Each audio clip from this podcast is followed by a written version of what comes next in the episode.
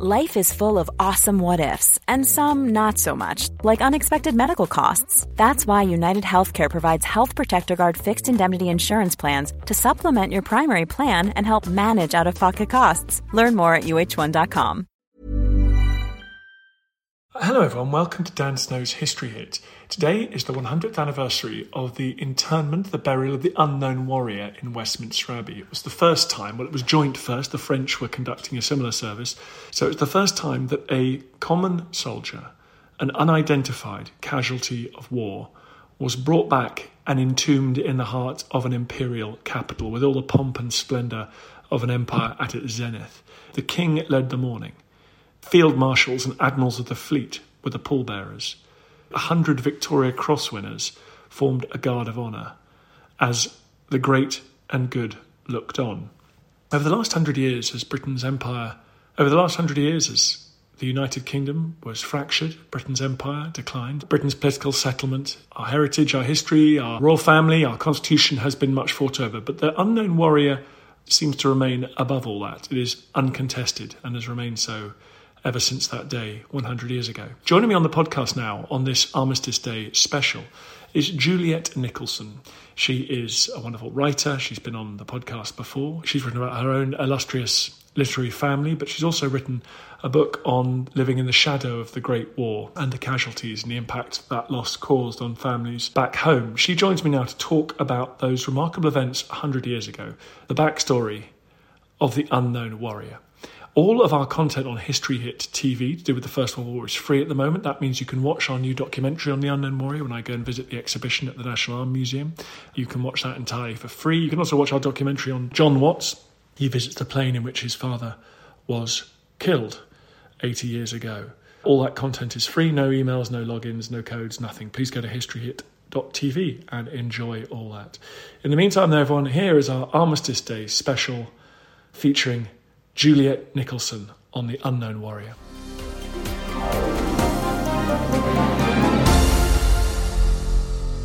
Juliet, good to see you again. Lovely to be here, Dan. Really lovely to see you too. Well, it's good to have you back this time on the podcast to talk about The Unknown Warrior, which I always think is such a important part of our national story. This was a revolutionary moment in some ways, wasn't it? The burial of the unknown soldier was unprecedented, revolutionary in that there had been no burials during the First World War because none of the bodies were repatriated. The process of repatriation is such a scale of death was considered by the government too daunting. So the decision was made very early on in the war that, irrespective of your status as a soldier, as a sailor, and later as an airman, if you died, you would be buried where you fell. So this left the country with an inability to hold a funeral, to have a grave, to have a place to go to mourn. This, as everybody knows is an enormously disturbing way for somebody who wishes to commemorate somebody they loved who died. So there were, you know, families of three quarters of a million people unable to mourn their loved ones. And there was a void in the country of despair about this, recognised by the government, who the year before the unknown warrior was buried, had decided that a two minute silence would be a way of bringing the focus onto this scale of death. And it worked. It was an extraordinarily clever and simple idea to have two minutes at 11 o'clock at the moment that the guns had fallen silent in 1918 to have every year two minutes as Big Ben strikes 11 o'clock of national silence and reflection. But the trouble with that was that it lacked humanity and it was the human aspect of death that people were missing so much the actual visualization of a coffin, of a grave. And so, this brilliant idea by a vicar, a padre, a British vicar who had served at the Western Front, and noticed that when a soldier died, and his identifying marks had been blown away or disappeared, that a simple cross would be put up by his colleagues and it would just say an unknown soldier. And this tribute to somebody, even someone without a name, struck this vicar, David Railton, as something significant, helpful in the mourning process, and a way in which to dignify death. So he, after the war in 1920, two years after the armistice, he suggested to the Dean of Westminster that a body, one body, should be brought back to Britain to be the symbolic body of all of those who had died. And his idea was put to the king, George V, who was originally quite reluctant to go along with this, being a sort of cautious man, thought this might be a bit mawkish, that this might provoke some sort of wild hysteria around the country. But gradually, the idea and his advisors and the government persuaded the king that it would be a wonderful thing to do. And so, four bodies were disinterred from four different battlegrounds in Europe. And the head of the army was asked to pick one of these four bodies, none of which had any identifying marks on them. No one had any idea who any of them were. But there were four chosen just to make sure that this was a random choice. I'm sure the king did think it was mawkish, but was there something dangerous almost about it? You know, you've got David Lloyd George, this common born prime minister. Now you've got common soldiers being elevated almost to the rank of kings. Is it, there's something a little bit revolutionary about this, isn't there? Yes, I think you're absolutely right. I mean, it was a very off field idea.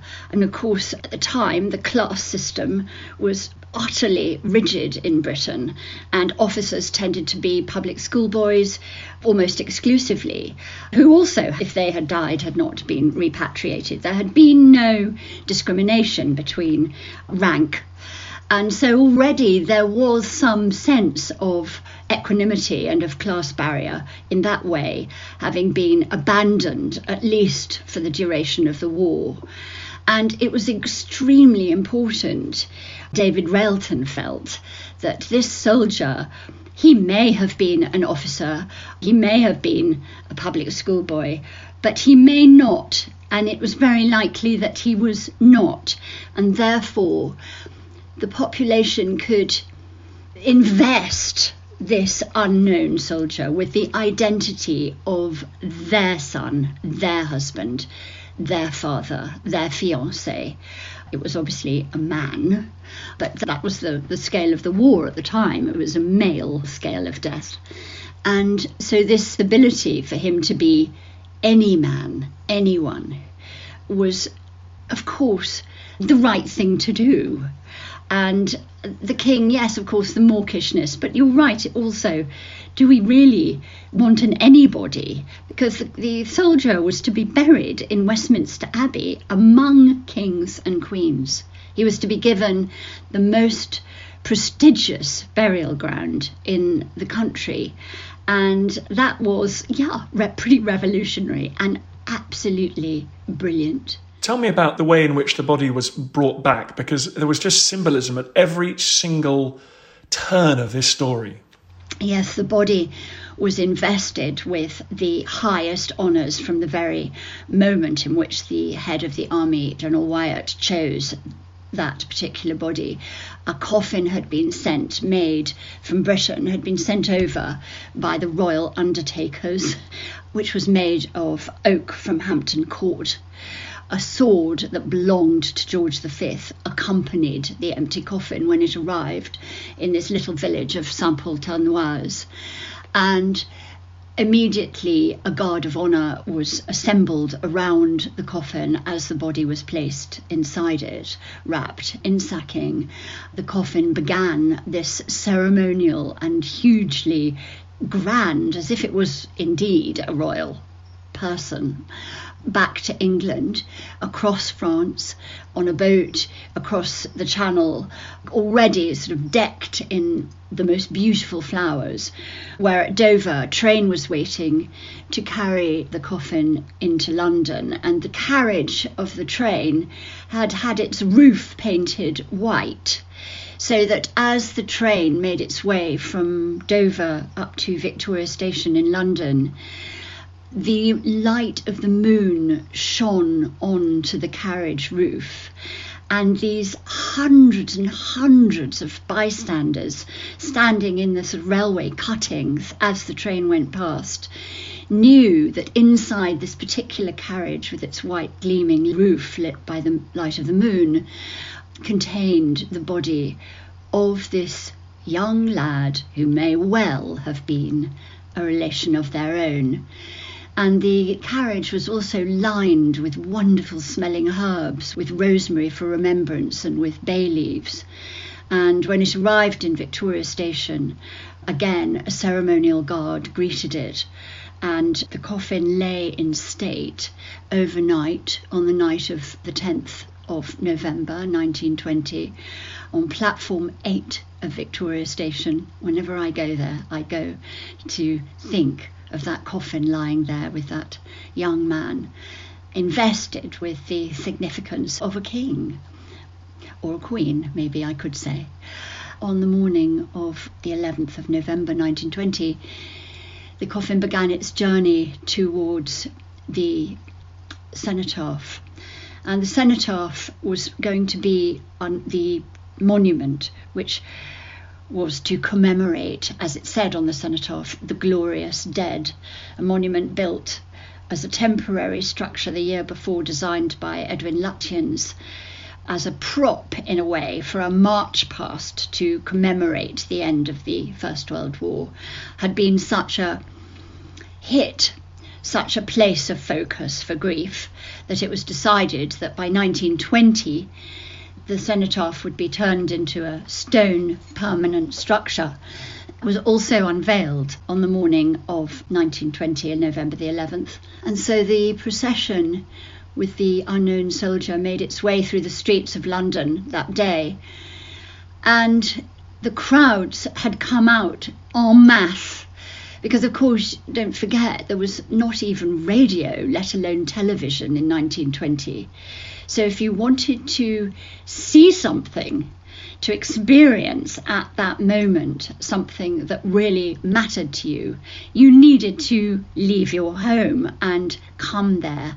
And so the crowds were thick, thick, thick, 20 deep from Victoria Station all the way through to Whitehall. People were wearing their hats as they did. People were silent. People were holding little bunches of flowers, some brought from their own gardens, gathered together for the first funeral that many of them could remember, and certainly the first funeral since the ending of the First World War. And as the carriage bearing the coffin came nearer, it was this humanity that struck every single person in the crowd because on top of the coffin, first of all, was the Union flag, one that had been used by David Railton, the vicar whose idea this had been, when he was on the battlefield. And the flag was still covered in mud and blood-stained. And on top of that was not only the king's sword, but there was also the soldier's webbing belt and his helmet, his faintly dented helmet. And this detail, these two tiny daily sort of quotidian symbols of the reality of the man. Anybody who had had a soldier in their life would have recognized that webbing belt and that soldier, that helmet. And it was the poignancy of his own private possessions that prompted the sobs that were rippling through the crowd as they watched the carriage pass by. Did Hitler's sexuality shape his worldview? Why did the Black Death lead to the rise of the witch trials? And what are some of the sauciest scandals involving kings and queens at Hampton Court? I don't know about you, but this is the history I want to hear about. If you do too, then join me, Kate Lister, every Tuesday and Friday to find out the answers to all of these questions and more. Listen to Betwixt the Sheets, the history of sex scandal in society, wherever you get your podcasts. Brought to you by History Hit. There's never been a faster or easier way to start your weight loss journey than with PlushCare. PlushCare accepts most insurance plans and gives you online access to board-certified physicians who can prescribe FDA-approved weight loss medications like Wegovy and Zepbound for those who qualify. Take charge of your health and speak with a board-certified physician about a weight loss plan that's right for you. Get started today at plushcare.com slash weight loss. That's plushcare.com slash weight loss. Plushcare.com slash weight loss. Looking for the perfect gift to celebrate the moms in your life? Aura frames are beautiful, Wi-Fi connected digital picture frames that allow you to share and display unlimited photos. It's super easy to upload and share photos via the Aura app. And if you're giving an Aura as a gift, you can even personalize the frame with preloaded photos and memories. And also remember, when using messaging apps, they shrink the photos. You cannot print those out. You cannot blow them up. This is high quality imagery going to one of the most important people in your life. The Aura app is super easy to set up. It takes about two minutes and you're going to love it. There's free unlimited storage, add unlimited photos and videos, and invite as many people as you want to a frame. Right now, Aura has got a great deal for Mother's Day. Listeners can save on the perfect gift by visiting auraframes.com to get $30 plus free shipping on their best-selling frame. That's A-U-R-A frames.com. Use code Dan Snow at checkout to save. Terms and conditions apply. I'm also so struck by the fact they gathered together these old war horses, the senior commanders of the British Imperial War effort. By the way, many of whom absolutely hated each other, but for this key moment. Yes, I mean, it was. It was a crowd mixed up of veteran soldiers, of many, many, many civilians, and of course of women and children. Children who missed their father, maybe children who had barely even known their father, or maybe their grandfather. And so it was a completely sort of cosmopolitan crowd of thousands and thousands of people for whom this moment was, for many, I think, the most significant of their lives. And yet, the chief mourner was the king, who was himself humbled by the size of the crowd and by the significance that was given to this civilian soldier, this unknown soldier, who may not have been born, almost certainly not born of royal blood. So the contrast between the grandest figurehead, the king himself, and people who were from humbler backgrounds standing together in joint commemoration and remembrance and praise for all of those who had died. And it was a beautiful day that day. The sun was shining.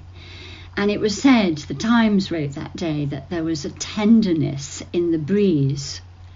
It was this absolutely, let alone a kind of riot or a sort of hysterical, mawkish crying. There was this quiet, absolutely beautiful November day in which uh, people gave respect to another fellow human being who had given his life for them.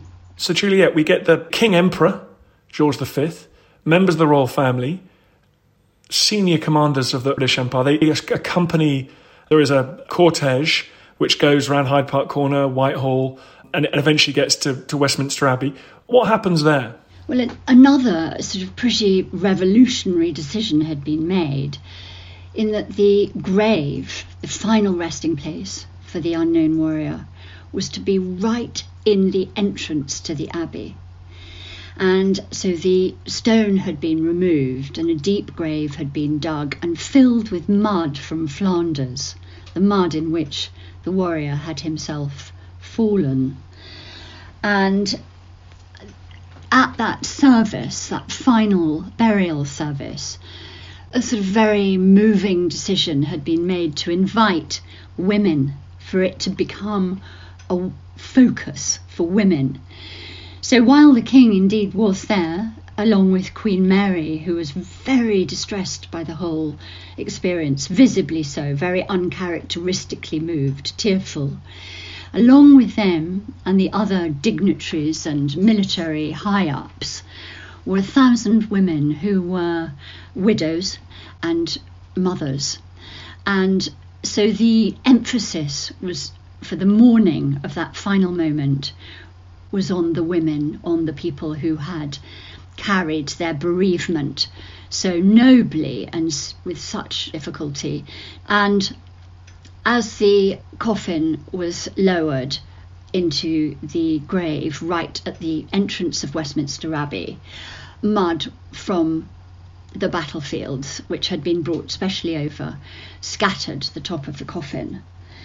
The coffin was remained without this marble a sort of lid on it for the rest of the day and into the following day, so that the crowds who were so enormous outside the abbey could file past to pay their final respects before the coffin was closed. And this significance of putting the grave at the entrance to the abbey prevails today, the significance, because whenever a king or a queen comes to be married, to be buried, to be crowned, the monarch is required to sidestep the grave. You need to walk round it before you resume your steps up the aisle of the abbey. It's always banked by poppies, whatever day of the year, and sometimes, occasionally, a glorious arrangement of spring flowers can be put around it. But I notice that the Queen went last week to pay her respects on her own. And the photograph of her on her own in the Abbey with just one member of the Abbey staff and, and one military aide, of her standing there, this small figure in black, paying her respects to this unknown warrior is absolutely heartbreakingly moving, I think, so that 100 years later, our own monarch is still paying her respects almost to somebody who is or feels still 100 years later the symbol of why we have our democracy, why we have our freedoms. What's your latest book called, Juliet? I've written this time, nearly 50 years after we are talking about today. It's the story of a very cold winter in 1962 to 3 when the snow fell from Boxing Day and did not stop for three months, and we were paralysed into a sort of lockdown. And when we emerged from that lockdown, everything was so much better. Well, that sounds very topical. I'm looking forward to having you back on the podcast to talk about that. Thank you so much, Dan. It's been an absolute pleasure.